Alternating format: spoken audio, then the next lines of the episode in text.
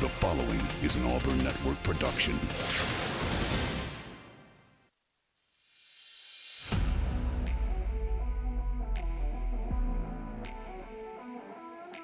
You are on the line. Live on ESPN 1067. Auburn Opelika's sports leader. Online at ESPNAU.com or on the ESPN 1067 app. To be on the line, call in at 334 321 1390 or toll free at 888 382 7502. You are on the line with Jacob Goins and Carter Bird. You're on the line here on ESPN 1067, Auburn Opelika Sports Leader. Happy Monday, everybody. Hope you're doing well on this Monday, July 10th, 2023. This is On the Line, the show that tells you like it is and holds nothing back. I'm Jacob Goins. He is Carter Bird. You've got us for the next two hours here on ESPN 1067, the Auburn Opelika Sports Leader. Hope you're all doing well. Hope y'all had a fantastic weekend. Uh, I was very lazy this weekend. I did a whole lot of nothing, and it was awesome. It was fantastic. It's been very busy over the last few months, and so uh, I took advantage of having a couple of days where I just didn't do a whole lot. Found a new show on Netflix, and I binged that for a lot. And uh, How far did, did you get? I am uh, like halfway through season two. I am right. watching Suits on Netflix. I discovered it uh, late Friday night, kind of on accident. And if you don't know me, I am one of the absolute worst people at starting a new show or a new movie. I'm a very lazy TV watcher. And what I mean by that is I watch the same three shows on repeat. And I just watch them and I will watch them until What- the what end of is- time. What are what are, what are those three? The two the two main ones I watch are The Big Bang Theory and Friends. I go back and forth I between those. Will never get on board with the uh, Bi- Big Bang Theory. What? That is my favorite show of all time.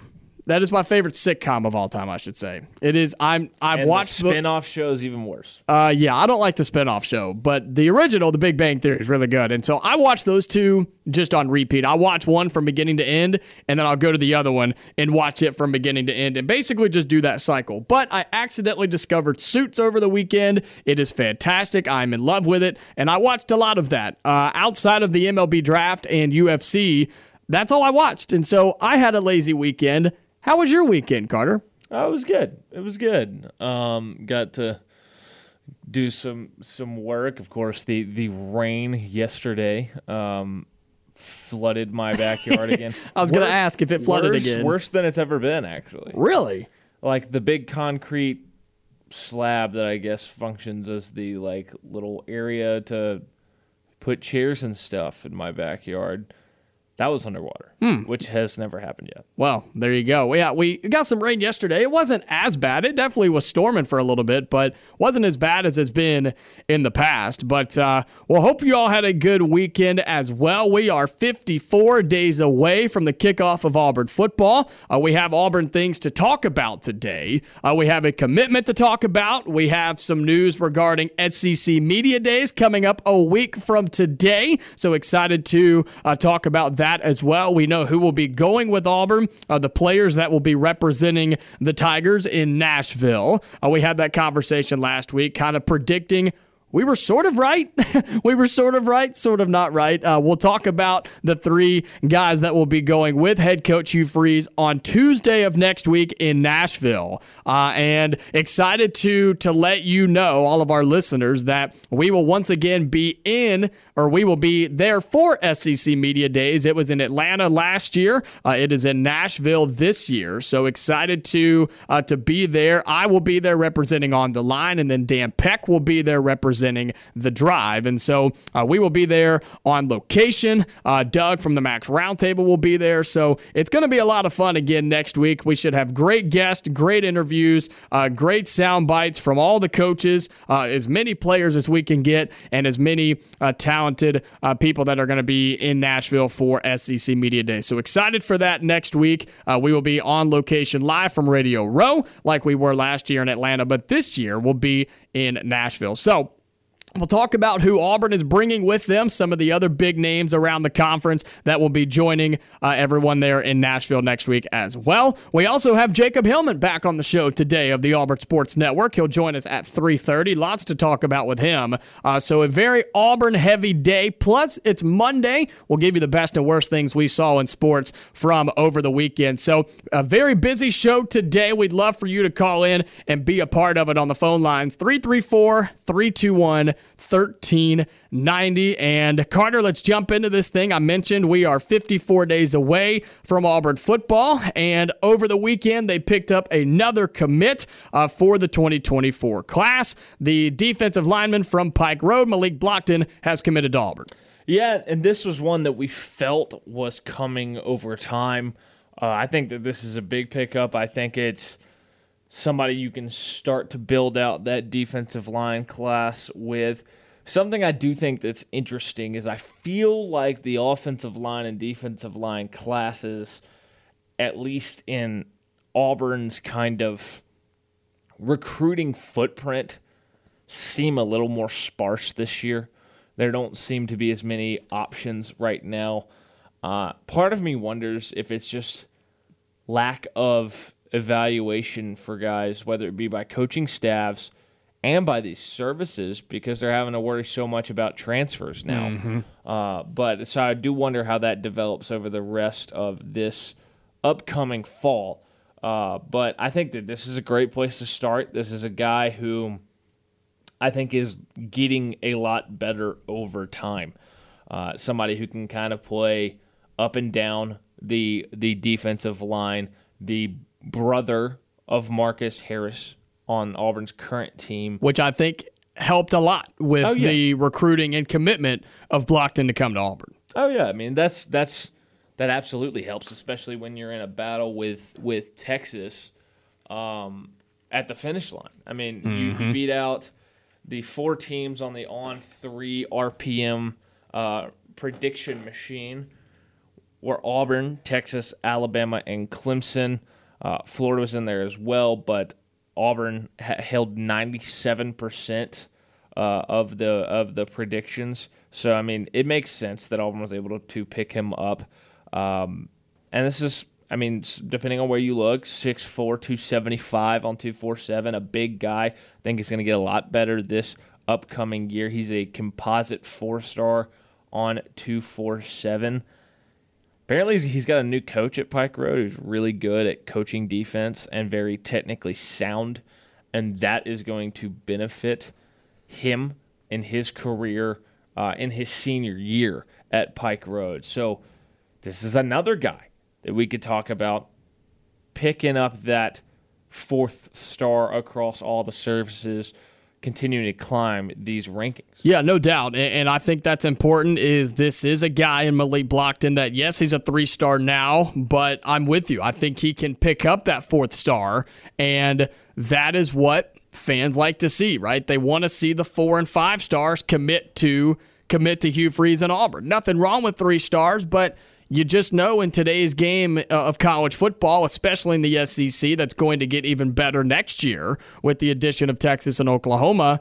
You just can't compete with three stars. They're good to have here and there, and you can develop them, and they're good for depth pieces, but you got to get the four and five stars if you want to if you want to compete in this state and in this conference. Mm-hmm. And I think Malik Blocton could become a four star. Uh, you mentioned already how he's six foot three, six foot four, depending on where you look, two hundred and seventy five pounds. I think I think he's in that six three and a half, six mm-hmm. four range. Like that seems to be the consensus when you look at his profiles across the the different sites. I mean, obviously we know we know how. Um, sometimes unreliable these these measurements at in sports can be. And just it's almost I mean, outdated sometimes. I mean, is he wearing shoes or not? Right. Yeah, that's a very good point. Did he measure in cleats or did he measure barefoot? Because you never know what he's going to play in when he's on the field, right? Uh, you also mentioned that he picked Auburn over Alabama, Texas, Florida. Troy was in there as well. Um, he had, I believe, he had over 40 offers across the country. Uh, so another guy that not only picked Auburn over Alabama, he's an in state kid. He's another in state product that chose Auburn over Alabama. And you just got to keep getting one at a time when you get talented guys from the state. This wasn't somebody that was an Auburn, just absolute Auburn lock, never even considered Alabama. I mean, they wanted him, right? Alabama wanted him, and I think he was interested, but Auburn was in a really good spot. They jumped on him early. Uh, his brother being on the team definitely helps. Um, and I think in total, that Malik Blocton is a really good football player. And he is the number 24 senior recruit in the state of Alabama. He's the number 25. Uh, that's from 247, number 25, according to On Three.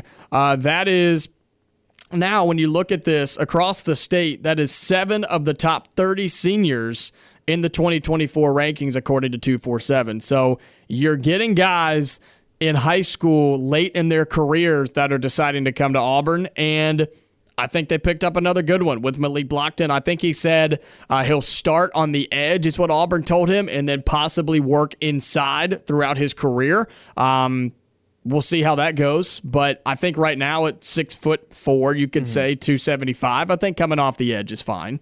Yeah, yeah. I mean, I, I, I think when it's all said and done, he's going to be a really big D end, but I think he'll probably be kind of that Marcus Harris size uh, D tackle. I think he'll be a very similar player to Marcus Harris, and that's a coincidence considering they're brothers, but kind of that small D tackle, really big D end mold.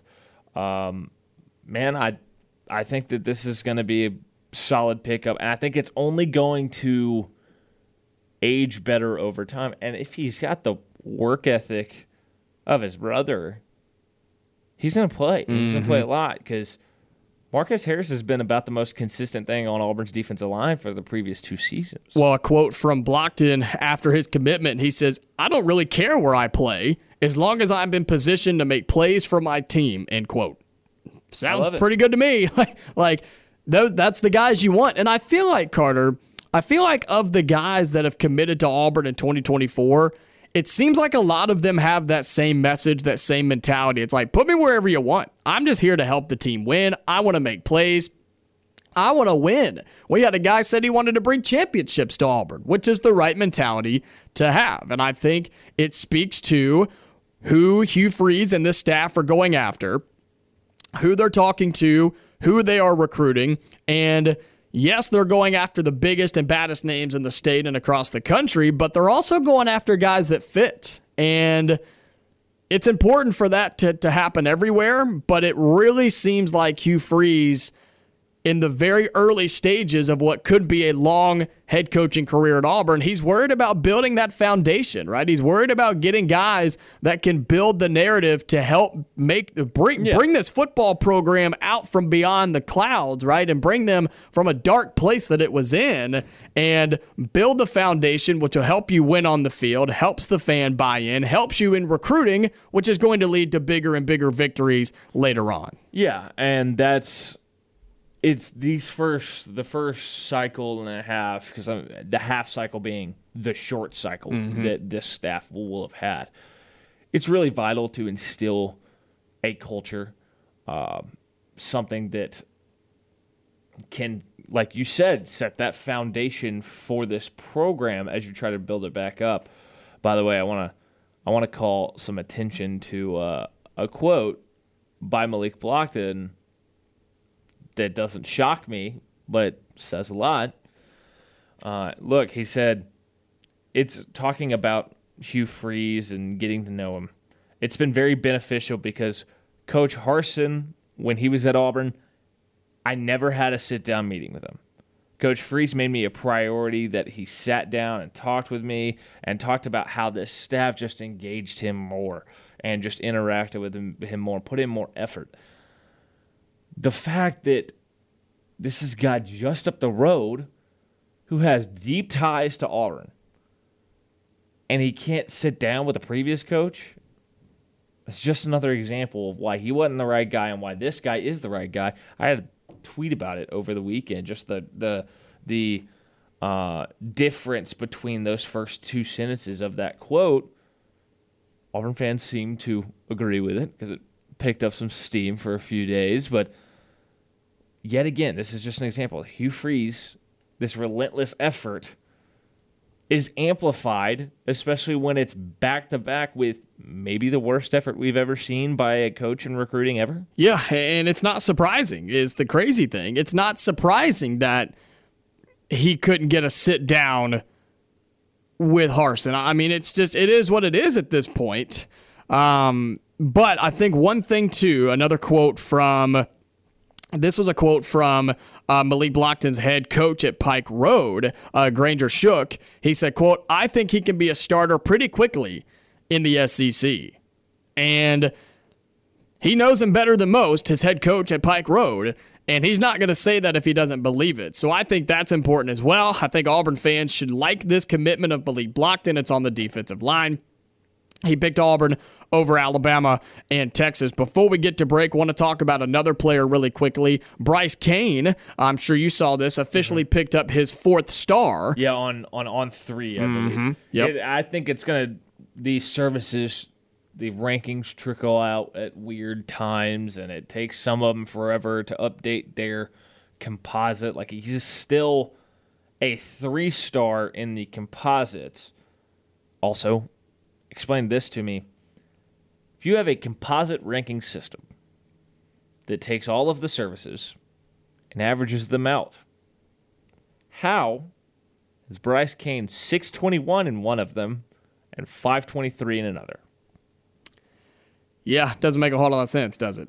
No, it doesn't. But he had a huge jump in the on three rankings to 187 overall, a four star uh, number 35 receiver in the country, number 11 player in the state of Alabama. Look, he's only going to get better. He's only going to rise because he's a really special player and he's has not played football that long. He's only going to get better. Right. Only going to get better. Barring, and barring injury this fall. Well, yeah, no, no doubt, and I think he's going to get better. Um, so, some good news to start off on a Monday when it comes to Auburn football recruiting. We'll talk some more about it later on, coming up in hour two when we have Jacob Hillman of the Auburn Sports Network on the show at three thirty. So excited to uh, see what he has to say about all of this. When we come back, though, we'll have question of the day. It's Monday. You know what that means? Best and worst from over the weekend. I have multiple. I'm sure Carter does as well. We'll talk a lot about this when we come back. 334 321 1390. Don't turn that radio dial. Question of the day on the other side. You are on the line on ESPN 1067. Call in at 334 321 1390 or toll free at 888 382 7502. All right, question of the day here on the Monday edition of On the Line. It's the same one every single Monday. Best and worst things in sports that we saw over the weekend. And believe it or not, for the middle of July, where it's supposed to be a little bit slower when it comes to sports, man, there's a lot to talk about here. We'll carry this into the second hour around this same time when we have our question of the day as well. Um, Carter, do you want to start best and worst of the weekend in sports? I'll go best, sure. Okay. Um, I'll go with Elly De La Cruz stealing second, third, and home in a, in the same – I guess, three pitch sequence. Yeah, it was awesome. He's it was fantastic, stud, dude. He's I saw so somebody make fun. the argument: should he be an all star? Somebody was making the argument: should he be an all star? I think you should honestly have like a, a, straight up just like captain's pick, like the Ryder Cup, and you pick mm-hmm. a guy mm-hmm. like that because it would make the All Star game more exciting. And pretty much the Reds just turning their entire season and fortune of the last decade around mm-hmm. coincides with when he got pulled up. So like there's something there. Yeah, no, he is definitely he's turned around the the entire organization. They're winning baseball games. He's the most exciting player in all of Major League Baseball. Um, and yeah, him stealing, yeah, second, third, and home was in the same bat was really, really impressive. Um, that, there's not many guys in the game that A, could do that, or B, would even think about doing that. And that's why guys like him are good for the game of baseball, right? He is electric, he's emotional, he's talented, and he lets you know about it. And the old school baseball fans don't like it, but I do. And I think we've had this conversation before about Major League Baseball. They are just scrapping to keep fans watching the game and keeping up with the game, and especially trying to tap into the younger audience. A guy like Elly De La Cruz gets younger people watching and keeping up and listening to Major League Baseball. That Reds team feels very. Granted, their division is really bad, so they might straight up win it. Feels very Baltimore Orioles ish from last year. You call up a bunch of young guys, your team is really young, maybe a year too early. You start to win some games, make some noise, but this is the start of a window of them being a pretty good team. Mm-hmm. The Orioles the Orioles are the best team in the AL East. Stop. Stop. They are. I know. I just don't want to talk about it. They the are, Red man. Sox aren't bad. you. Everybody else is just better than them. That's the problem. Well, yes, Everybody's just yes. better. Uh, The the entire division's at least five games above 500, Yeah, it's ridiculous. but the Rays are just collapsing down the stretch. Like their their win in Game Three against the Braves was, I think, it snapped a seven game losing streak. I think. As remember, they were two weeks ago four or five games ahead of the Braves for best record in baseball, and now they're sitting there at 58 and 35. The Braves are 60 and 29. Their hot start is ultimately gone. They they kind of just sustained. They were they were so red hot to start, and then they were just like pretty good, mm-hmm. and then we saw that just they've petered out into the break, and they got to get their minds right and get ready for the back half of this season. I'm going to give you my worst from over the weekend. Okay. And then an hour or two, I'll give my best and you give your worst. Okay. So, my worst from over the weekend um, the ongoing situation with Bob Huggins in West Virginia. This is a disaster. And it is a, it's a, I saw somebody say this on Twitter. I don't remember who it was. It's a very sad John ending. Rothstein. Oh, is that who That it was. Okay. Yep. Okay. A very sad ending for a Hall of Fame career for Bob Huggins. And if you didn't see what happened, um, if you remember a couple of weeks ago, Huggins announced, uh, Bob Huggins announced his resignation following a DUI arrest. Um, and the details on that were just kind of baffling. Um, that is obviously followed by what happened with his radio appearance a few months before that. Um, and so he announced his resignation, but then over the weekend, his attorney announced that Huggins never cl- Huggins claimed that he never formally resigned and said that Huggins is going to sue West Virginia if he's not reinstated. What in the world is going on? It's just a disaster, man. It's an absolute disaster because after the radio appearance, we had the conversation. Um, I said he wasn't going to get fired, and he didn't. And then a couple of months later, he gets arrested for a DUI.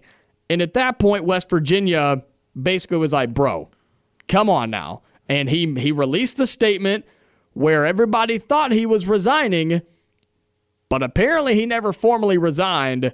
And him and his attorney are threatening to sue West Virginia University if they don't reinstate him. Like, what And- a and they're- disaster. And they're not gonna.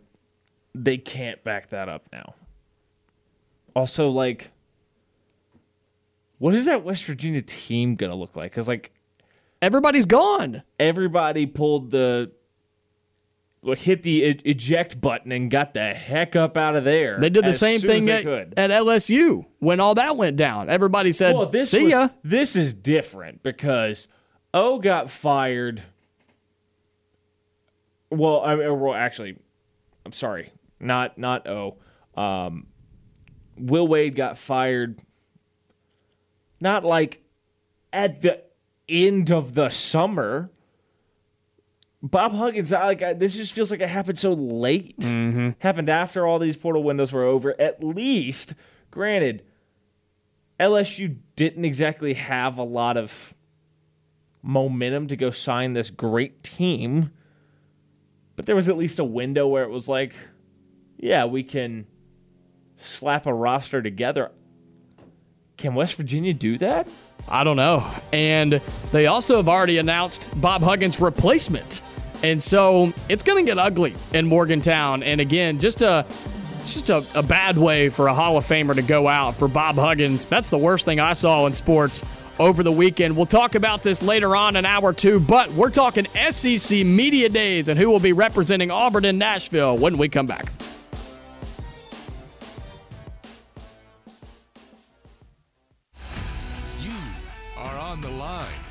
Jacob Goins and Carter Bird on ESPN 1067, Auburn Opelika's sports leader.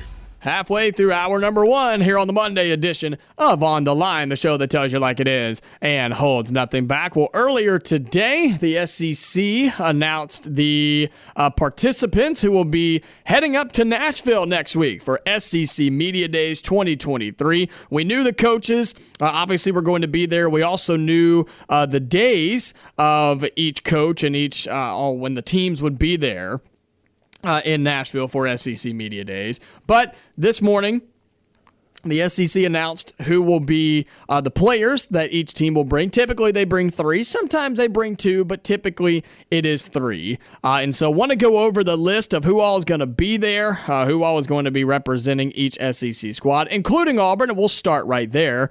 And we talked about this last week. We were trying to predict who Auburn would bring, uh, who Auburn should bring, and we were on the right track of talking about bringing guys that were seniors or you know really high level juniors uh, that represented the university well. Not that somebody wouldn't, but you know what I mean. Just bringing guys that are going to make you look good, that are going to sound good, that can handle a bunch of media presence, because obviously that's what SEC Media Days is.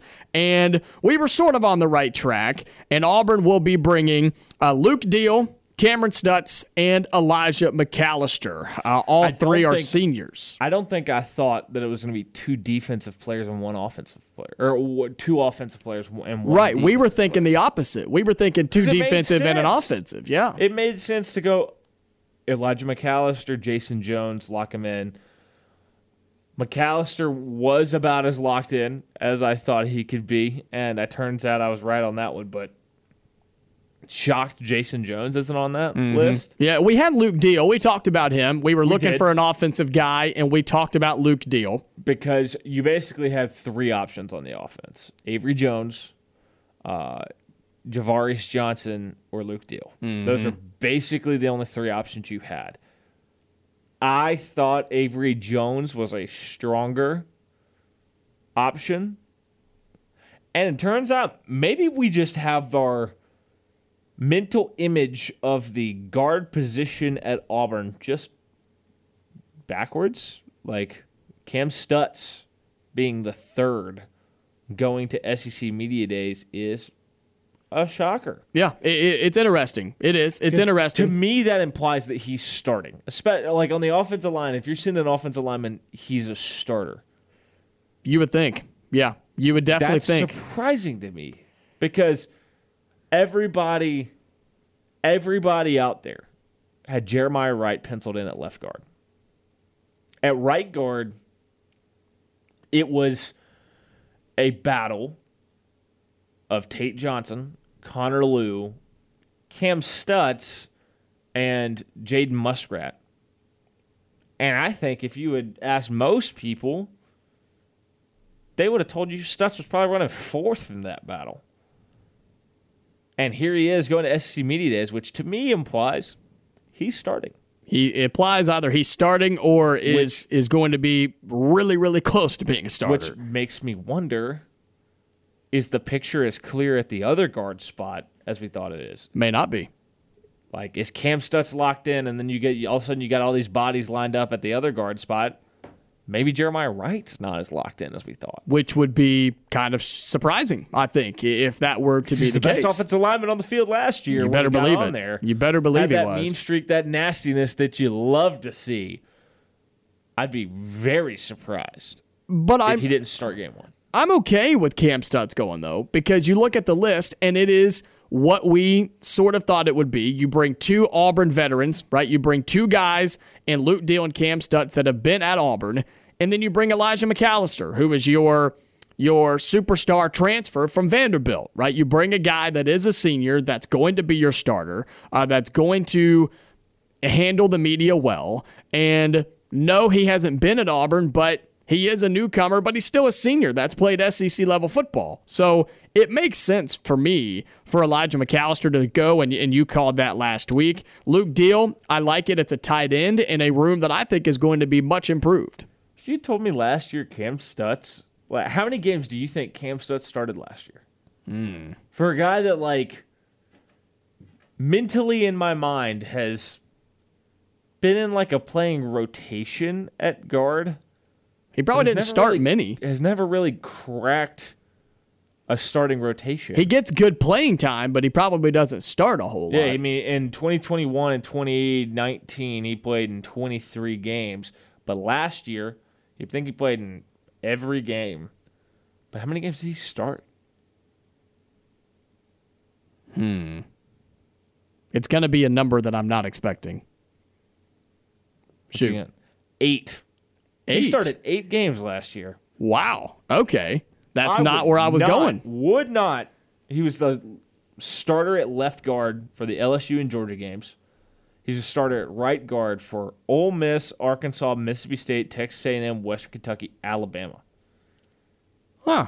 Okay. I don't think I would have realized that. Well, I think too, you got to remember that offensive line rotated and moved around so much Yeah, from week to was- week. it was we have zero idea which five give us a chance to win.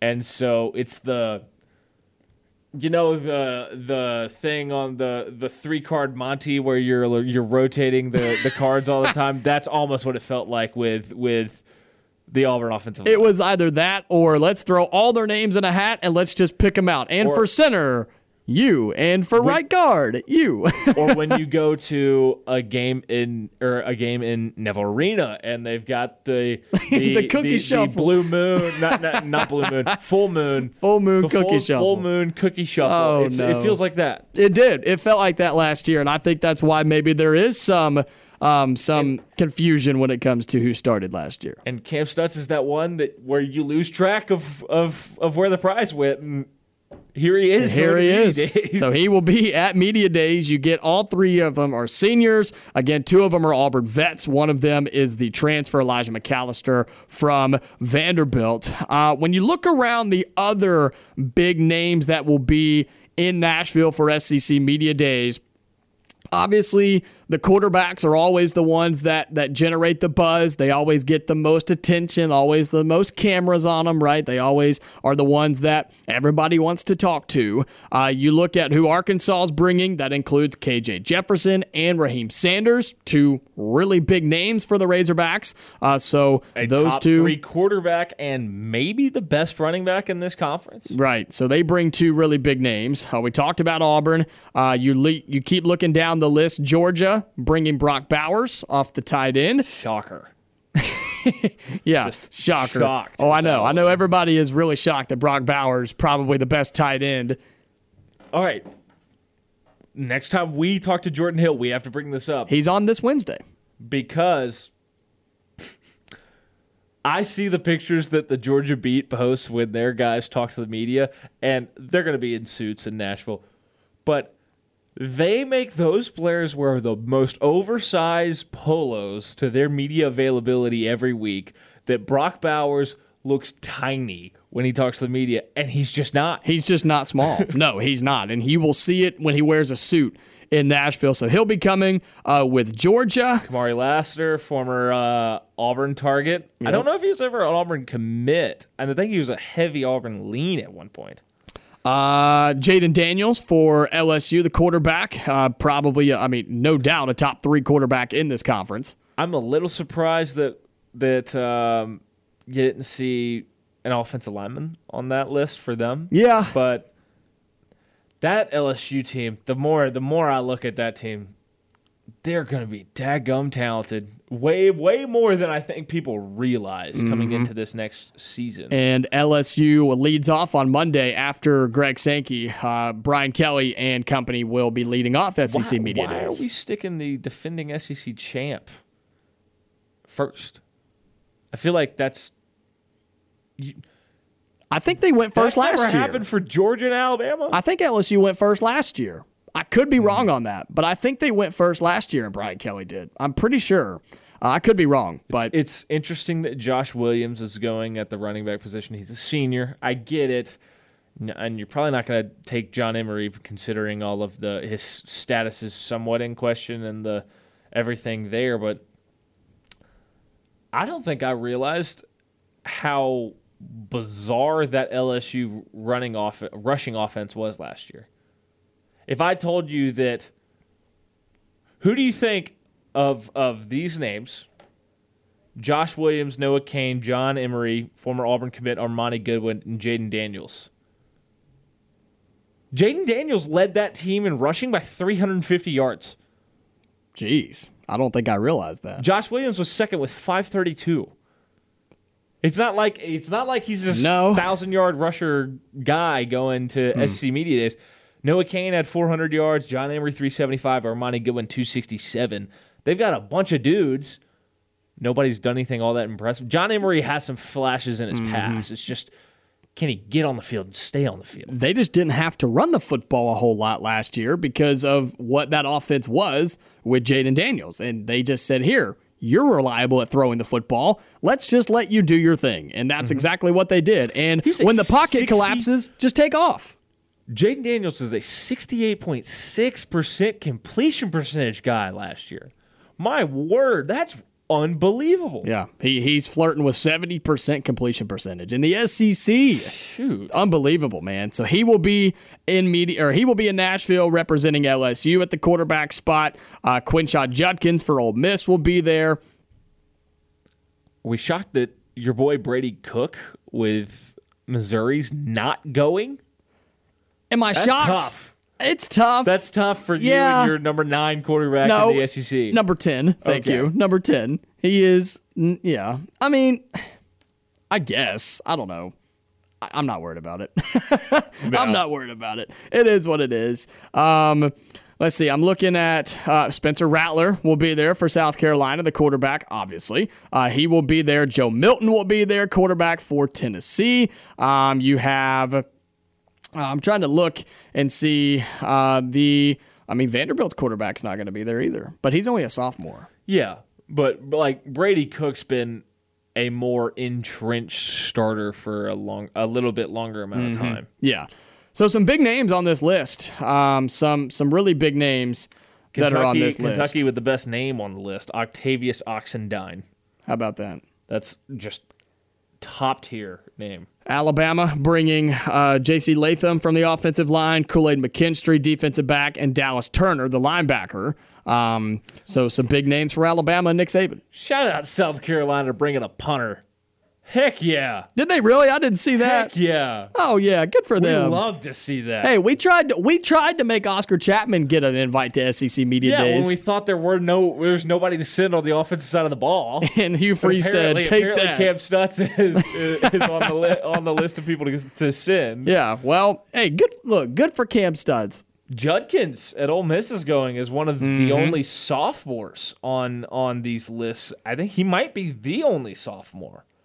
But Lane Kiffin's not he's not afraid to do that. He sent uh Corral as a redshirt freshman, I want to say. Yeah, Like or maybe a sophomore, but he sent Corral when he was really young. Alabama taking all three juniors to SEC Media Days, which juniors, I mean, That's fine. It's Especially fine. at Alabama when it's going to be like, okay, these are our draft guys. Mm-hmm. These are all going to be potential first round draft picks.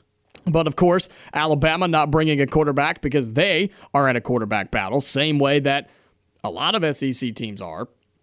Am I crazy that I feel like their quarterback battle might be like the worst?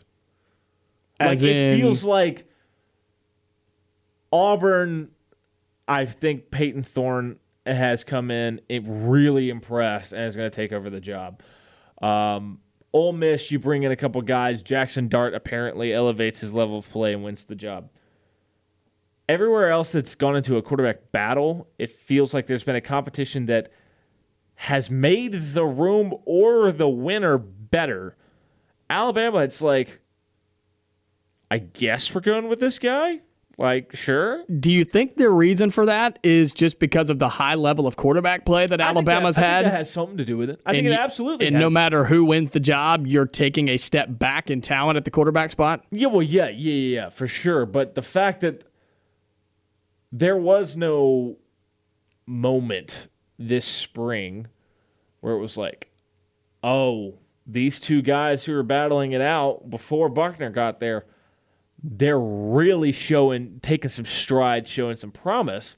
Then they go get Buchner, and the rumblings are that Buchner's not going to be the guy to me right now. It sounds to me like it might be Milrow. That seems to be where a lot of your prediction magazines are kind of settling as well. which is so crazy because when you go and get an experienced Power Five level quarterback in the transfer portal, the expectation is for him to start. Yes. Doesn't always happen, right? Auburn's been burned by that before, but it happens. And we talked about it. We weren't excited about Buchner going to Alabama. We weren't excited about it at all, and we weren't worried about it. It's like, okay, good, good for you. It just feels like that Alabama quarterback battle is like when you get a boat that's got a broken rudder or something and it's just going in a circle and it can't stop going in a circle and it's just like no progress is being made. You're spinning your wheels. Nothing's happening. Whereas everywhere else you either have an entrenched returning starter or you had some sort of battle that at surface level it feels like those teams upgraded or elevated or just got better. I don't feel that way about Alabama by everything that we we've heard. There hasn't been that there hasn't been that report of oh the light bulb came on and Jalen Milrow, Tyler Buchner, Ty Simpson they figured it out and you wait that like the drop off at Alabama's quarterback's not going to be as bad as what people think. We haven't heard anything remotely close to that. And that's why they are not bringing a quarterback to SEC Media Days. They are bringing an offensive lineman, a defensive back, and a linebacker. Again, Auburn bringing tight end Luke Deal, linebacker Elijah McAllister, and offensive lineman Kameron Stutts. We'll talk some more about that coming up in hour number two. When we come back, we'll wrap up the first hour, talk a little bit of MLB draft. We had a guy go from Auburn in the draft today. We'll talk about that as we wrap up hour number one on the other side. On the line on ESPN 1067, online at espnau.com, or on the ESPN 1067 app. Wrapping up the first hour here on the Monday edition of On the Line. I'm Jacob Goins. He is Carter Bird. MLB draft underway. Uh, it started last night and uh, it is underway again today. And Auburn had a guy go in the draft, Cole Foster, heading to the opposite side of the country to play in San Francisco. Yeah, and Auburn also had, I believe, their top two commits uh, went. I think one of them went maybe 31. The other one went maybe 22.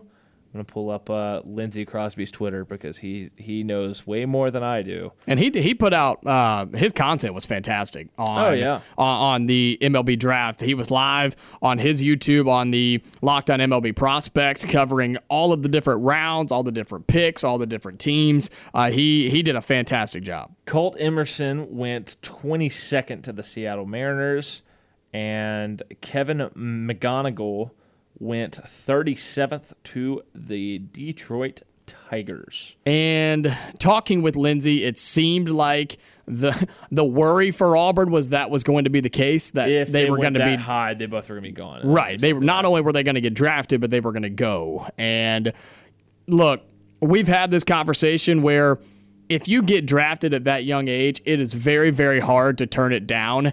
Um, I think in college baseball, college athletics for sure, but definitely in college baseball, depending on where you're going to school, college may even be the better option for you to develop and you can still earn a good amount of NIL money.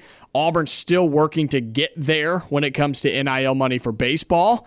Um, but there are definitely programs around the country where you can go to college and make pretty darn good money before you go and, and put yourself into professional baseball. These two guys, I think they made the right decision. You went high enough to where you're going to get some good money, and hopefully you don't have to play single A, double A, triple A ball super, super long. Um, but I think the the option to go to college before going to play pro baseball, that option is growing in popularity as the years go on, I think. Yeah, yeah, I, th- I think that we're see we're gonna continue to see a shift in. Um, it really felt like we started to see a shift when Vanderbilt started putting out just tons of first round pitchers uh, with fair amount of uh, first round position players. We saw more and more guys. I mean, we we've seen kids pass up top ten picks to go to Vanderbilt to play. Um, yeah, I mean it's Dylan Crews, Paul Skenes, all those guys. We're going to see more and more college baseball players. Well, Auburn lo- lost out on two recruits, but they also got to see Cole Foster, hear his name called for the MLB draft. Hour number one in the book. Stay tuned. We'll talk some more Auburn football coming up at hour number two.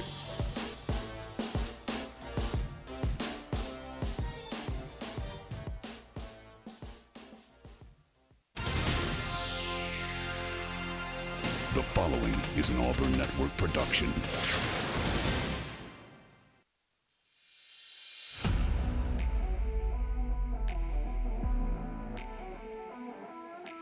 You are on the line. Live on ESPN 1067. Auburn Opelika's sports leader. Online at espnau.com or on the ESPN 1067 app. To be on the line, call in at 334 321 1390 or toll free at 888 382 7502. You are on the line with Jacob Goins and Carter Bird. You're on the line here on ESPN 1067, Auburn Opelika Sports Leader. Happy Monday. Hope you're doing well as we get underway in hour number two. If you missed any of the first hour, be sure to go and catch up with the podcast. You can find it one of two ways. You know how to do this. Type in espnau.com and click on the podcast center. You'll find it on our website or just search on the line wherever you get your podcast. Carter and I, we talked about Auburn football landing another commitment over the weekend. Uh, also, one of the commits already picking up his fourth star. Uh, we also talked about the full list of participants who will be in Nashville next week for SEC Media Days, uh, including the three players that Auburn brought. Uh, we'll talk some more about all of that here in hour number two. Plus, Jacob Hillman of the Auburn Sports Network will join us coming up at 3:30 to talk about those things as well. So, should be a lot of fun in our number two. A reminder we are 54 days away from kickoff of Auburn football, and with SEC Media Days being next week, uh, that is the unofficial kickoff of football. We will be there, ESPN 1067 in Nashville next week. Uh, I will be representing our show, and Dan Peck will be there for the drive, so we will give you more details on that. Excited to be on Radio Row once again. But let's start in hour number two by getting to the phone lines 334 321 1390. And Shane, you're first up, man. What's up? Hey guys, how are y'all today? Doing good, right, Shane. Shane. How are you? I'm I'm well. Can you can y'all do me a favor? What were y'all talking about right before break? Uh, we were talking about the MLB draft and how Cole Foster got drafted, and two of Auburn's biggest commits uh, also got drafted. Sorry.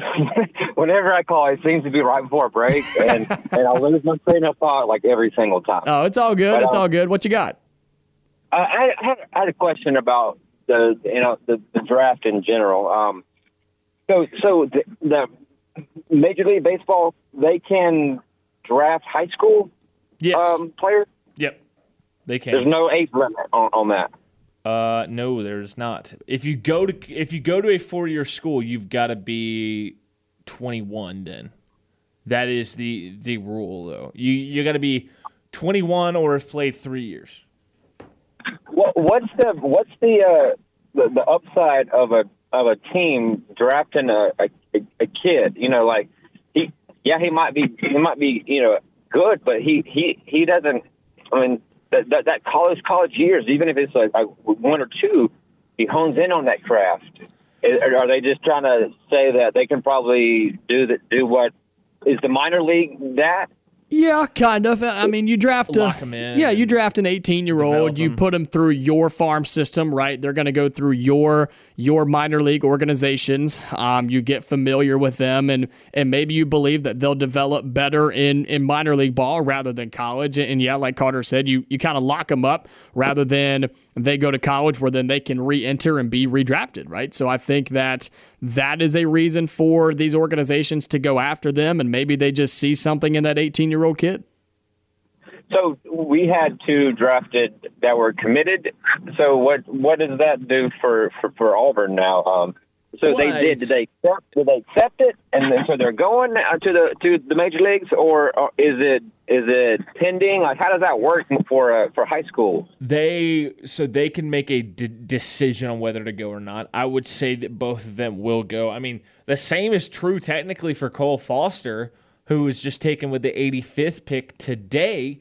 He could theoretically decide to come back to college for his senior year and and report back to campus. I think all three of those guys are gonna are gonna go the pro route, uh, but it's the baseball draft is different than any other draft because Yeah. just because Yeah, you're drafted doesn't mean you're locked in, and that's why it's you you get you get teams playing around with slot value, which is the the the money that is allotted to that draft spot. Uh, and some guys get pay, underpaid, some get paid way more, and it's teams try to try to negotiate their way around their their their pool of money that they have for draft picks. And sometimes when you offer too little, you may have a first round pick decide, hey, I'm going to go to college. But uh, So- Cole, I would say Cole Foster is going to go because if he comes back, he eliminates all like all ne- negotiation factor next Yeah, yeah, year right. after his senior year. So so number one, like how long do do these players have to make that decision? Um, That's a good. That's a good question. Yeah. Is there a, is there is there a time like like or is it just like up until uh, you know opening day? No, there's. I don't know it exactly off the top of my head, Shane. I'll be honest with you, but there is a window where you're drafted. Where uh, take a, an 18 year old high school kid who just graduated, right? There's a window of when he has to make Let that see if I decision. Um, I, I don't know the exact time though. It's a really good question, uh, but there is a window where they have to make that decision. Because because you know if Auburn was counting on these two two guys, they probably knew Cole was probably headed out because of you know uh, he did well this year and you know he's he's upperclassman, so he, the chances are this guy's probably gone, and that's good for him if he, if he does. But the younger guys, if they're counting on these guys, so what does that do for us recruiting wise? And and are we just like hanging on, you know, waiting for these guys to make their decisions before we fill these spots? I think I think Auburn Yes, it is. has Auburn has put contingencies in place, knowing that Cole Foster and the two high school players were both going to get drafted, and probably Auburn had a less than fifty percent chance of bringing any of those three back. Um, so Auburn definitely planned for this, but it is it is an unfortunate circumstance of the Major League Baseball draft because it's hard to know what your roster 100% is going to look like because guy could get drafted really high and go pro. But you you Auburn has continued to add via the portal. Uh, but I mean, I think back to John Pulowski had a class at one point in time where he had the 10th and 11th picks in the draft and then I think he had a third round pick that went as well and his his signing class just got stripped bare by the the, the MLB draft. So what? So specifically for Auburn, what what does it do for us? I mean, I don't, even, I don't, I wasn't even aware of where we are, you know, how we were doing with, before this, but now it seems like Um, is going to put a dent in our recruiting Well, class? it, it seems like for Auburn and Butch Thompson, uh, they went, you know, like Carter mentioned, they went and got a couple people in the portal, which were kind of backup options, right? In, and and the the ongoing feeling was that both of these guys were going to get drafted. The two high schoolers, they were going to get drafted, and if if one of them came back and or came to Auburn instead of going to the MLB, then it would almost be a a bonus, uh-huh. right? Where they went in the portal and that's what makes Butch Thompson so good and that's what makes a successful college baseball coach is this happens every year right? If you go and get the best guys in high school ball you know there's a potential they could get drafted and never even step foot on your campus. So I think the transfer portal really really helps that and I think Auburn has done that. They've picked up a couple of guys um, from from the portal and so I think they have planned on it and are going to be okay. Uh, and and so like, na- nationally, how how how did Auburn or is is Auburn doing uh, for this next class, or do you, is it just kind of is it still still going on? I'm not even sure when the window closes for recruiting in baseball for some reason. I don't know. Uh, as far as the window closing, I don't. I have not been able to find that. I've been looking everywhere for it. No, no, I meant like. I mean, I just just in general, recruiting wise, uh, nationally. I think how- Auburn is, is top ten. I if I I'm pretty sure they're a top ten class. Awesome. Okay.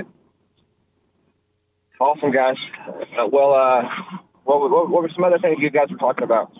Uh, we well in the first hour we went over. Um, let's see, we went over the new football commit. We went over the three guys for Auburn going to SEC Media Days next week. Went over some of the biggest names uh, that'll be in Nashville for the next week as well. All right, guys. Hey, uh, uh, next week is media day, so y- y'all both are going. Uh, I will be going for our show, and then I'll Dan. be here in the studio. yeah, Carter will be here in the studio, and then uh, Dan will be there for the drive, and Bill will be here in studio. Awesome. All right, guys. Well, y'all enjoy your. Uh, You two enjoy your time out there, and um, Appreciate- Appreciate, it, Appreciate it, Shane. Good to hear from you. 334 321 1390. Let's get to another phone call. It's Terry. You're on the line, man. Happy Monday. What's going on? Happy Monday, guys. How's it going? It's going all right, Terry. How, how, Listen, how are I think you guys are. I th- pretty. I think you guys are missing something about this quarterback situation in Alabama. Now I know. I, I, I look. Look. They lose every game. I'd be happy. But Jalen Milrose is going to be the starter. Yeah. That's that's that's set in stone because he's going to win the locker room. And remember, remember what I pointed out to you guys several weeks ago. Tommy reached out so much to this guy before he came to Alabama that he went out and got the guy from Wake Forest to come to Notre Dame. Right? Yeah. Yeah, you did point that out, and it's So- it can't be overlooked. Now, if he doesn't win the starting job at Alabama, which I don't think he's going to, uh, what does that say about him again? Yeah, Yeah, yeah. and I what's mean, it- It wouldn't be great, but I, I will say Sam Hartman is is He's special. really good, and his numbers bear that out. And I think, I think his mind was set on Notre Dame before he ever hit the portal. Yeah, I agree. I don't disagree with that, Carter, at all. I think his mind was set on Notre Dame and, and set somewhere else all along. And, and what does Terry? What does that say about Alabama and their quarterback situation and the the lack of um, uh, assertion? Maybe is the word I'm looking for when it came to them going and finding a quarterback in the portal. Because not saying that they settled on him, but it kind of feels like they did. Yeah, it does kind of feel that way. You're right. Um, they want to get back to smash mouth football, running the ball, playing great deals. That's I think they have it's, to. It's, it's not 1993 anymore either. Yeah, I I- like. I think they have to play that way this year because they don't have a difference maker out wide at at receiver. They don't Yeah, have a difference maker at quarterback right now. They have what should be a pretty good defense, what should be a pretty good offensive line, and a stable of four, five, four and five star running backs, and and a very mobile quarterback in Jalen Milrow. And I think that they're going to use all of that. Yeah, they may not, they may back themselves to the corner a little bit now. You know, Alabama fans tend to get a little testy when you talk about their run being over, and I don't think it's over. But you let Georgia go out and win three in a row, then you could say it's over because that's something nobody's ever done, including the almighty University of Alabama. Right. And, and to, to one thing Carter said, they don't have that guy out wide. I'll say they don't have one yet. I am very confident in Alabama to find a difference maker at the wide receiver position. But like we Well, we've known we, we've known that who the guy is always going to be. There's been enough buzz. Last year, Jermaine Burton was okay. There was nobody special. But on the flip side, let's if we expect them to find that difference maker at wide receiver, don't you have to have a good enough quarterback to make him a difference maker? I think that that's probably fair as well. But there was no excuse for nobody to step up last year. Yeah, there is absolutely a beyond a shadow of a doubt, no Cooper, no Judy, no Smith down there right now. right. No Julio. So, yeah, no, the no, the, no, yeah, the Jones either. grandfather of them all on, on that list there. But then again, there's no McCarron or Jones or Tua either. Exactly. That is So- so generous. What you the, the fact you just put AJ McCarron on that list right there. Oh, my goodness, Terry. And left Jalen Hurts off the list. Well, McCarron was a pretty good college quarterback, guys. Yeah. Let's, let's be honest. He was. I mean, he was a pretty good quarter quarterback, but he didn't. He didn't sniff Jalen or Tua or Mac Jones or Bryce Young. I'll be Now, honest. guys, Jalen Jalen won the national championship losing to Auburn. Yeah. So I, I just never, I can't get over that. I just, I guess, I guess I'm showing my age. But you, you, if you told the old coaches you could win the national title without winning your state or your division or conference, they would have told you you're out of your mind. and that's how it was back in the day. But college, it, Exactly. it has changed. I mean, would would would 2013 would 2013 Alabama have gotten in the playoff uh, if it were a 14 playoff at that point in time? Oh, probably. They would have found So- a way. McCarron Yeah, would have had most a likely. chance. He McCarron would have had a would've chance. Yep. Instead, Georgia's probably going to be that team to go three in a row, maybe. They're going to have to earn it. Yep. Appreciate it, Terry. Good to hear from you, man. Probably, man. 334 321 1390. Um, Is that at the end of that call? Was that was that Terry Warman on on Georgia a bit? ooh, Because maybe. That's this is the same Terry that says that he feels more confident about Auburn beating Georgia this year than than Alabama. Hmm. How the tides have turned. It just feels like it feels like he's warming up a little bit. Maybe, maybe, maybe Terry has finally decided that Georgia is okay.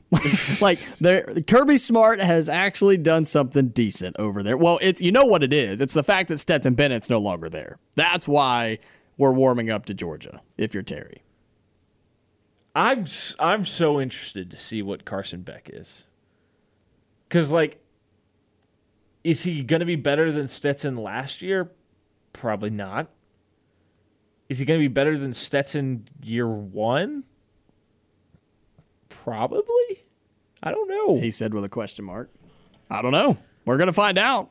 And Georgia, one of those teams, when it comes to SEC media days, they're not bringing a quarterback because they have a quarterback battle. They are bringing Brock Bowers, who is one of the most talented guys in the league, but they're not bringing a, quar- a quarterback because of the quarterback battle. Shane Terry, we appreciate both of you calling in, holding on through the break, and letting us start hour number two with you. When we come back, we'll finish off question of the day, talking best and worst things from sports over the weekend. And then Jacob Hillman will join us of the Auburn Sports Network. We'll talk Auburn's new commit for football. We'll talk about the players going to SEC Media Days and a whole lot more. All that coming up here on the Monday edition of On the Line.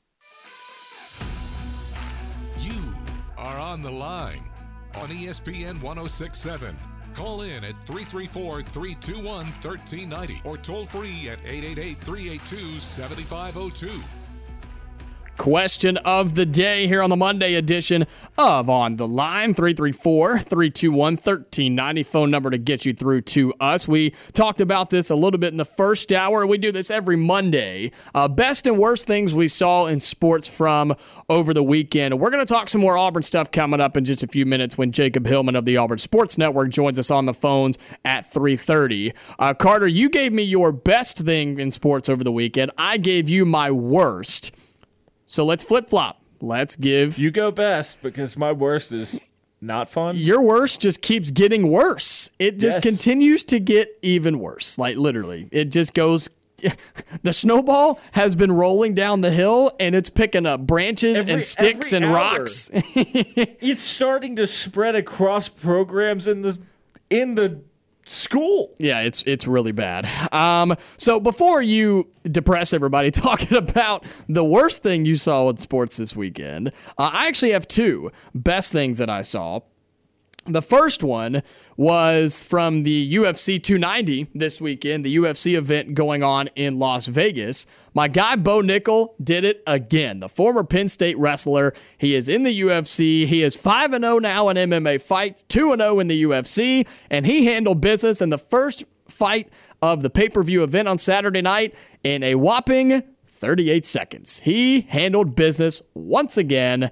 Um, he was scheduled to fight somebody. They had to drop out, uh, and then he was slotted to take on Val Woodburn, who accepted the fight with basically a week's notice. So give him a little credit, but when you get beaten 38 seconds, that's not a lack of preparation. That's just getting it handed to you. And Bo Nickal is him. He is really, really good. I expect him to just continue to to dominate.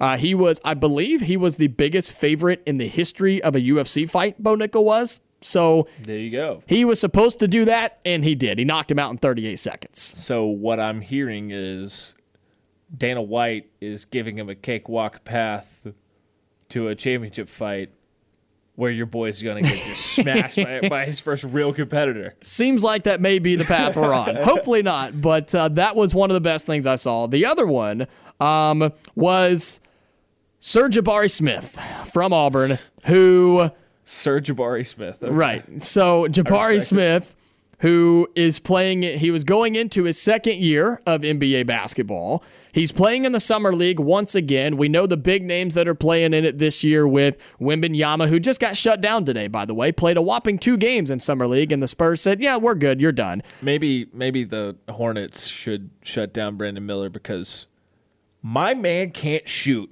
He can foul though. Boy can't.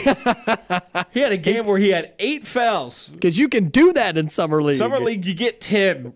Don't ask me why. It's stupid. But Brandon Miller 10. said, "I don't believe that. Let's test it out." And he got he got pretty close. Did he had Brandon 13 Miller? fouls in his first two summer league games. That's so bad. Which theoretically, it, with like the concept of basketball we've all come to know and love, shouldn't be possible.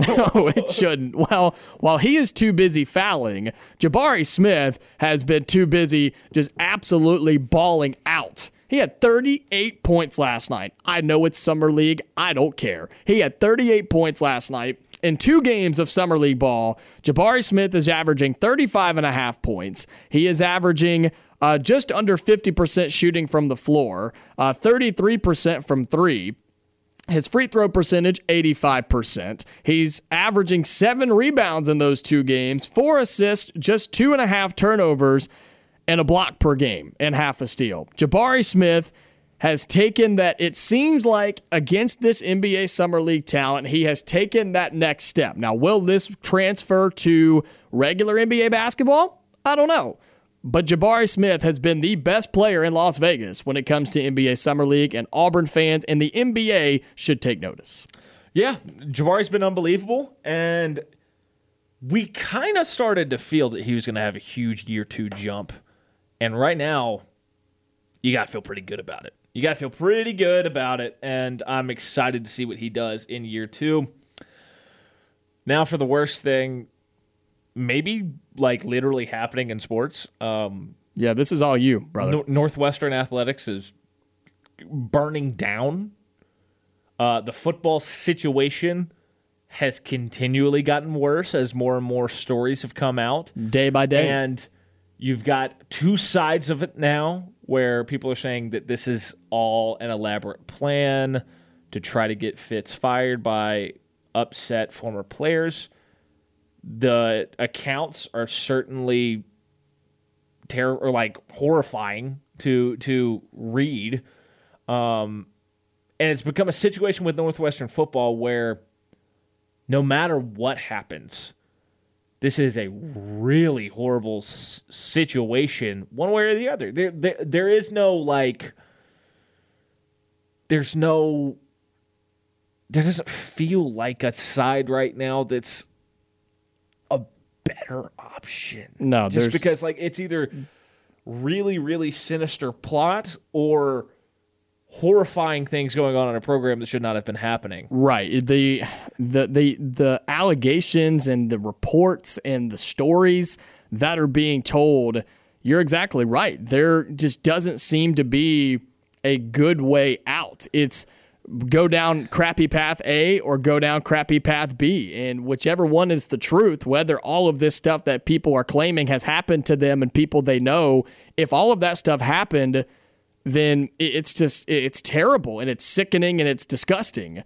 But if all of this has just been made up, and it could be a combination of the of the two, but then if it's just been made up, it's like how do you how do you do that? And we've we've got the r- report coming out of a Chicago uh, radio station, 670, the score, saying that the baseball program has its own thing going on right now.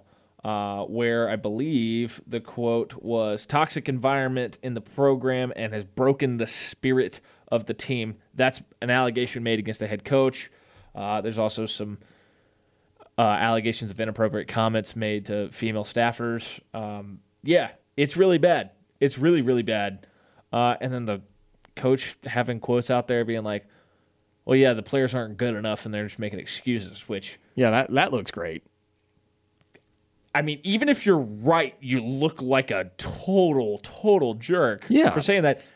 And keep in mind, you're the one that brings the players into the program. It just seems like in situations like this, when one thing goes down, a lot more things end up coming out from it. Chris Collins and Boo Boo are the only saving grace Northwestern has right now. Yeah, you better believe it. And Northwestern's got to figure it out. It's getting nasty up in Chicago. But when we come back, Jacob Hillman of the Auburn Sports Network joins us to talk all things Auburn athletics.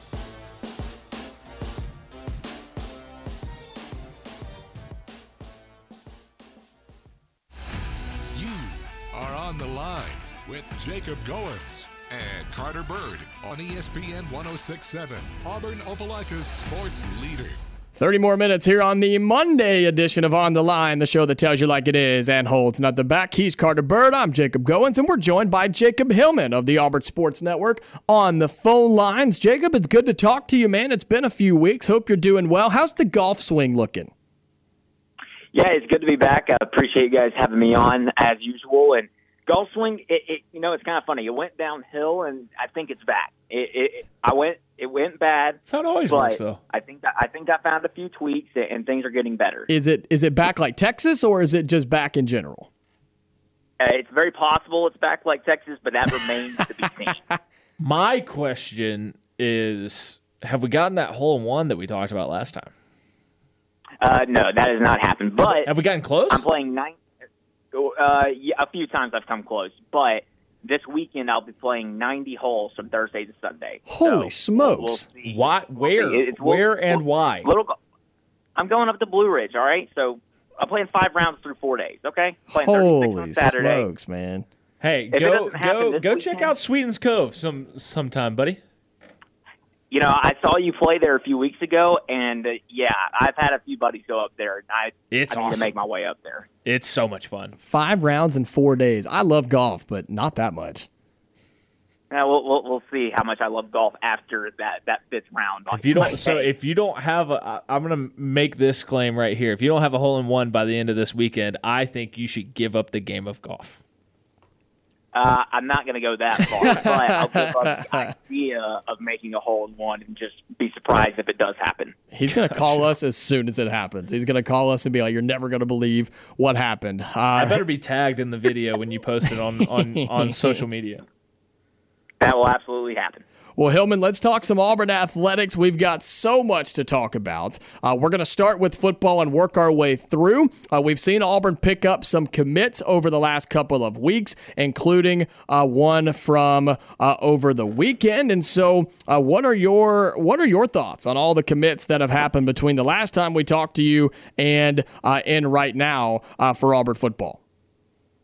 Yeah, it, it, it's it's been you know recruiting never sleeps. That is certainly the case with football. uh, there's a couple weeks where things were quiet, but I, I think we're starting to pick pick up the pace again, and I think the end of July we're going to see more and more uh, more activity, and then obviously into the season. But yeah, over the past couple weeks, and you have to remind me of some guys possibly because I don't remember exactly who's committed since then. But over the weekend, especially, uh, getting Malik Blocton from just down the road that that's a big deal, and uh, obviously with the connection with Marcus Harris, it it, it really makes that uh, a must get. And, and obviously, Coach Freeze went out and got him, and, and the entire coaching staff. But it just continues the momentum, especially I think in state. Uh, the in-state uh, momentum is something that uh, something that I feel like Auburn hasn't had maybe over the last couple years, and and I think that Don't say. uh, really gaining that traction again would really really put Auburn in a great spot in the coming years, and and even further down the road. Yeah, so I mean Auburn, I I can't recall the last time we talked to you, but I do know that over the past month or so, it's been Kensley Faustin, Bryce Cain, Joseph Phillips, DJ mm-hmm. Barber, and now Malik Blocton. Obviously, more are coming. Just how much momentum has this past month started to build heading into what should be a very big, very fun Big Cat weekend here at the end of the month? Yeah, I think that I think the next two steps you kind of have are that Big Cat weekend at the end of the month, and then obviously opening weekend where you're back at Jordan Hare Stadium and uh, uh, first game under Coach Freeze. So you want to keep that going, and I like the flow of it where it's you know once per month where it just feels like a big, huge weekend, and then obviously when football season starts, it'll be rolling even more consistently.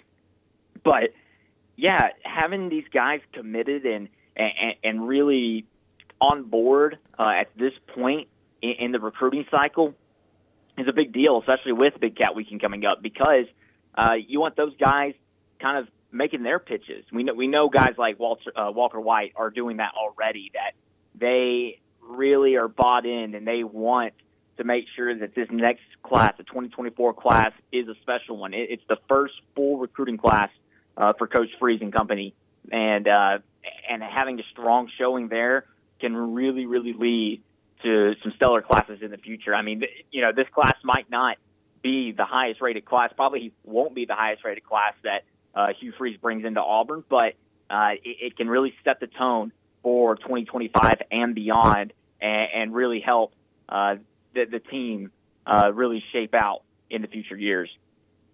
Jacob Hillman of the Auburn Sports Network joining us on the phone lines. Hillman, uh, next week in Nashville, it'll be SEC Media Days 2023. It'll be Hugh Freeze's first time uh, with Auburn. Won't be his first Media Days, but it will be his 1st wearing the orange and blue. And the three players that will be joining him were announced today. It's the senior tight end Luke Deal, the senior linebacker Elijah McAllister, and the senior offensive lineman Kameron Stutts. Your thoughts on those three gentlemen who will be representing Auburn in Nashville next week? Yeah, to me, I think Elijah McAllister and Luke Deal were two names that you could have expected uh, to be there in Nashville. Kam Stutts, I think, uh, maybe not a surprise, but uh, he, he's your most senior offensive lineman, and he he, he had a good year last year, uh, kind of rotating a little bit in the starting lineup, but starting several games uh, this past season uh, at left guard and right guard. So uh, definitely three guys that have been through a lot with this Auburn program, other than McAllister, who is obviously transferring in, but uh, he, he's he is a veteran and he's played in the SEC and he uh, is going to be a leader on that defense. So I, I think it's a very uh, intriguing trio because, like I said, Deal is in that loaded position group of tight ends with several guys that are going to make an impact this year. Kam Stutts is on the offensive line that finally feels like it, it might be uh, put together uh, the best it's been in, in a long time. And then Elijah McAllister, like I said, just he he's going to be one of those leaders in the front seven because there's because all the guys that left last year, Owen Pappoe, Derick Hall, especially, uh, that leaves some voids, and and I think McAllister can uh, fill those voids nicely. And and you know, talking about media days, it's one of those things that you can't look too much into it, but there are definitely uh, important takeaways that you, that you'll have from it uh, at the end of next week. When we get to next week and Hugh Freeze and these guys are in front of a microphone, what are you wanting to hear from them heading into this 2023 season? I, think confidence. I, I think confidence, but also um, maybe not. And confidence comes with obviously humility and and knowing you're coming off a season that you. It's not the season you wanted, and especially in Stutts and Deal's case.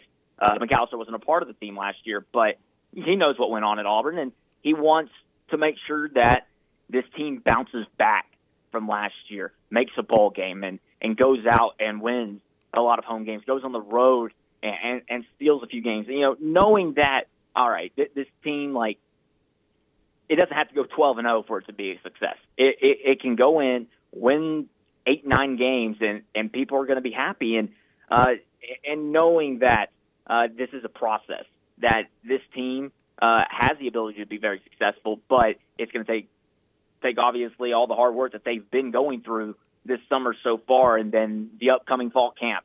I, I, I just think uh, hearing the confidence from these guys and, and and really just leadership qualities, like I said, because I, I think these three guys are kind of kind of kind of key guys uh, in, in key position groups that uh, we're going to have this upcoming season that are going to matter a lot.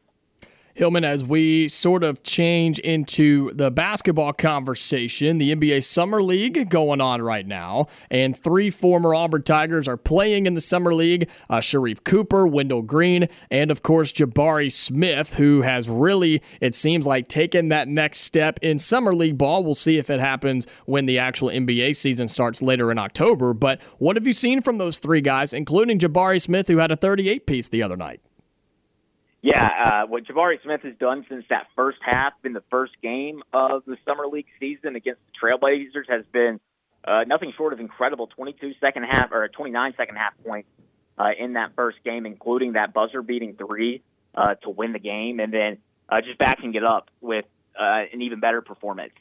And it, it, really shows that I don't think he belongs in summer league at this point, but you saw the comments that he made uh, leading in to this uh, to, to these games. How they asked him, "Why are you playing in summer league? You had a solid rookie year, and uh, you're the number three overall pick last season. Why are you here?" And you know, he, he explained, you know, he, he's not perfect. He still had some rough rough points in his rookie season. That the team wasn't very good. Went 22 and 60, I think.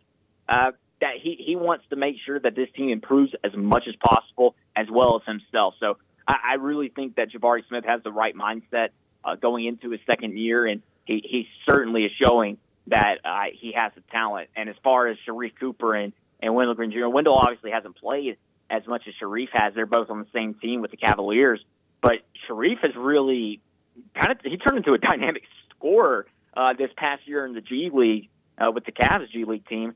Uh, scored 27 points in that opening game, but then the scoring went down a little bit, but he was dishing out assists in game two. So it's good to see Sharife really uh, do it all. And, and I think that will hopefully lead to him getting another opportunity in the league, and, and hopefully he can take advantage of it. When you look at uh, just Auburn basketball in general going into this next season, we've obviously gotten to see uh, who they're going to play in the ACC SEC Challenge mm-hmm. with Virginia Tech. We've learned uh, who who some of their opponents are going to be as well. How are you feeling for this next version of this Bruce Pearl basketball team? This is a really interesting non-conference schedule that uh, is shaping out for Auburn. I think uh, you're, you're basically playing a premier team from every major conference, uh, other than I think the Big East. You've got Baylor from the Big 12, Virginia Tech from the ACC, uh, USC from the Pac-12, and, and then uh, you're probably going to play Oklahoma State uh, in, in Brooklyn.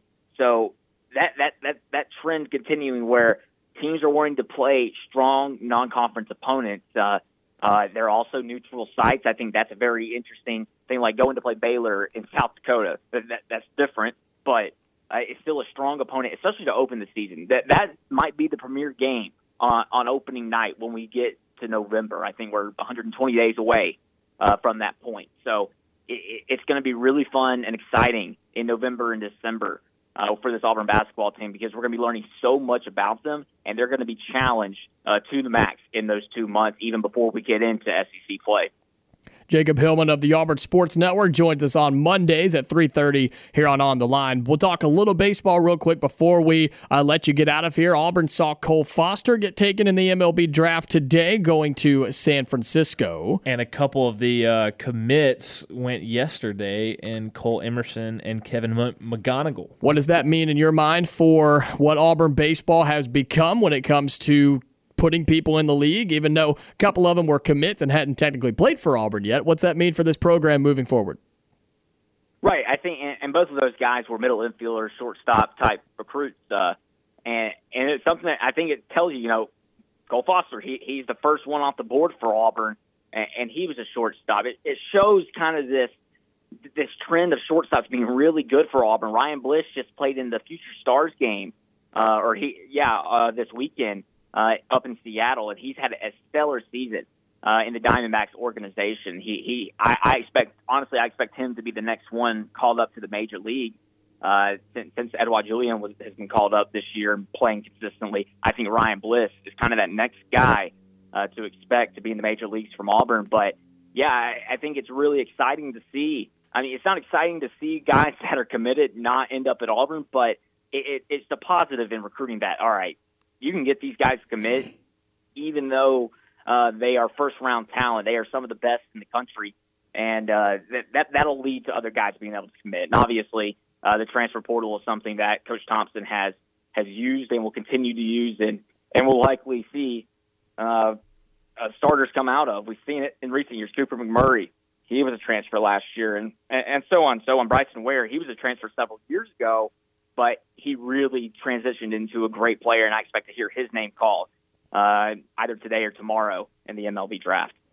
Hillman, as always, brother, we appreciate you and your time, all your insight and opinions when it comes to Auburn athletics. Check him out, Jacob Hillman at the Auburn Sports Network. Tell them where they can keep up with you and everything you guys got going on over there. Yeah, follow me on Twitter at Jacob Hillman AU. Follow the Auburn Sports Network at AU Sports Network. Uh, New Talking Tigers podcast that dropped just today with Andy Burcham. Uh, he spoke with Butch Thompson and John Cohen about the new Plainsman Park renovations. It's a very interesting conversation about uh, the timeline that things will, will take place and, and just uh, how it's going to improve the experience of Plainsman Park. And I, I'm really looking forward to it um, over the next couple of years. Yeah, and keep your uh, eyes on the uh, Facebook mar- marketplace around Sunday night, Monday for Jacob Hillman's golf clubs after he quits the game of golf. That's not going to happen. Okay, Carter. That, don't don't don't don't falsely advertise something like that happening, okay? Because I'm just going to make the hole in one this weekend and I won't have to quit. Okay? There you go. I, I love the attitude. Let's go. And then after the shank off the first tee, it's going to go from that to cussing up a storm. Possibly. we'll, we'll, we'll, see. We'll, well, well, hey, enjoy enjoy your golf this weekend, and uh, we'll talk to you soon. Okay. Yeah, thanks for the time. War Eagle. That is Jacob Hillman of the Auburn Sports Network. Uh, we we always we always give him some sort of, of a hard time when he's on our show. I'm surprised it's he still comes about, on. In the summer, it's always about golf. It is always about golf because he plays a lot more than we do. Uh, but uh, no, we appreciate him and his time. Again, go check him out. Jacob Hillman of the Auburn Sports Network. When we come back, we'll wrap it all up here on the Monday edition of On the Line. You are on the line on ESPN 1067 online at espnau.com or on the ESPN 1067 app. Back after a very quick break uh, as we wrap up the 30 seconds, maybe. Monday edition of On the Line. We appreciate Jacob Hillman joining us of the Auburn Sports Network. Uh, if you missed any of today's show, uh, we've talked a lot of Auburn athletics. There was a lot to talk about today when it comes to uh, Auburn football with the commitment of Malik Blocton over the weekend. Uh, the SEC announced all of the players that will be in Nashville next week for SEC Media Day. So uh, we talked about that and the three seniors that are going for Auburn. Want to talk a little bit of basketball as we wrap it up because we talked a little bit with Hillman, but you and I haven't talked a ton about Jabari uh, in his game winner, his 38 piece, all that good stuff. Um, but uh, we talked about all those things. So uh, if you missed any of those conversations today, be sure you go and catch it with the podcast, espnau.com, or just search on the line wherever you get your podcast. We also had our best and worst things in sports from over the weekend. So it's been a good show. Oh, it's been a great show. It's been a great show. It's been fun. It has. We uh, got to talk about Hillman and his golf game. yeah. Last segment. Yeah. And five rounds in four days. Five rounds of 18 in four days. I mean, I've seen I've seen some videos and stuff of people playing like a hundred holes in a day. Yeah, that's insane though, man. I just At I don't Cove, somebody played like a two hundred holes in a day. I just I don't don't, know how you play do that. enough. I don't. A, I don't better be play like, enough. Clear the co- the course out and let me speed run Mm-hmm. the whole thing. And when I go and play, I usually don't have time for a five hour round, so I only get to play nine most of the time. So the the rare occasions that I do get to play 18, I'm usually exhausted by the end of it. Um, but good for Hillman. It's it's it's still the off season technically. We're we're getting closer to football season though. With uh, 54 days is the countdown for Auburn football. But want to wrap back to basketball really quickly before we get out of here we were talking about it with Hillman there. Sharife Cooper has looked really, really good in Summer League. And I think he is a fantastic point guard, man. I really, really do. And I think a lot of people agree that he should get a chance in the NBA. But I've made this statement once and I'll make it again because I truly believe it. If Jared Harper can't get to the pros, to the big top level, Sharife Cooper will never get there. And it's because of their height. It's because that limits them, Sharife, Sharife is a little bigger. Um, but not by much. I think he's a more naturally gifted ball handler and maybe passer. I don't think he has the speed and quickness of of Jared. Both of them. even the finishing ability. You can make an argument there. That's an interesting conversation at the rim. I think I think the sample size we saw at Auburn was too small to say that about Sharife. I think Sharife was a lot better at that than we thought. Shooting, which Sharife has found a three point stroke in in pro ball, uh, but in in their time at Auburn, Jared Jared could really shoot from deep and from really far out. Sharife was not a great shooter. No. In just- two games, he, his twelve games shooting the ball from deep looked like Brandon Miller in summer league. Yeah, and Sharife in two games has averaged 17 and a half points. Uh, he's shooting uh, he's shooting 53% from the floor is is Sharife. Um, he has played really well and impressed me, but the talk of summer league has been Jabari Smith, man. It's been Jabari Smith who has he had that big game with 38 points. He had the game winner which I don't know how in the world he pulled that off. It was a terrible just lob pass over about three people. He just happened to come down with it, caught it at the top of the key about what 28 feet away from the basket with 0.6 on the clock, caught it, launched it, buried it for the win. Mm-hmm. We got to talk about one last thing that's going to happen: Uh-oh. the home run derby. Yes, Do the home run make derby. picks on the home run derby? yeah, we could do that. show? And you know what? If So- people are interested in the home run derby, they can tune in tonight here on ESPN 1067 and catch that tonight. So be sure you tune in for that. All right, so we've got one seed Luis Robert Jr. versus eight seed Adley Rutschman in the first matchup. Okay. Who do you got in that one? I'll take the one seed. I'll take Adley Rutschman. oh, okay. Good for you. Uh, we've got two seed Pete Alonso versus seven seed Julio Rodriguez. Give me Pete Alonso. I'll take Julio Rodriguez. oh, okay. Uh, See, I went with the seven three seed on that one. Mookie Betts versus six seed Vlad Guerrero Jr. Look, Mookie is one of my favorite players in the game. He broke my absolute heart into shattered pieces when he left my beloved Red Sox. I'm taking Guerrero. Yeah, because give Mookie's given up 100 pounds in that matchup. Yes. I'm taking Guerrero as well. So I've got the lower seeds and the, the, the I guess, lower seeds in all three matchups so far. Adolis Garcia, the four seed, versus Randy Arozarena, the five Hmm. seed. What are you going with? I am going to go Adolis Garcia. Well, then I will take. I will go the other way. Then I'll Okay. take Randy uh, over. So that means you have Robert versus Arozarena. I will take Robert. Okay, any reasoning there? Just one seed? Yep. I will take Adolis Garcia to beat out Adley Rutschman in the second round. Okay.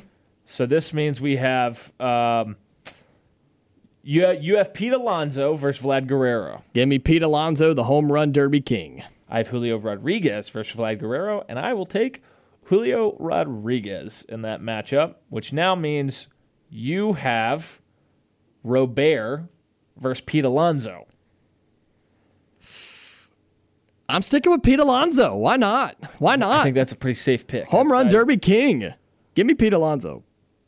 I have Adolis Garcia winning the the home run derby. Okay.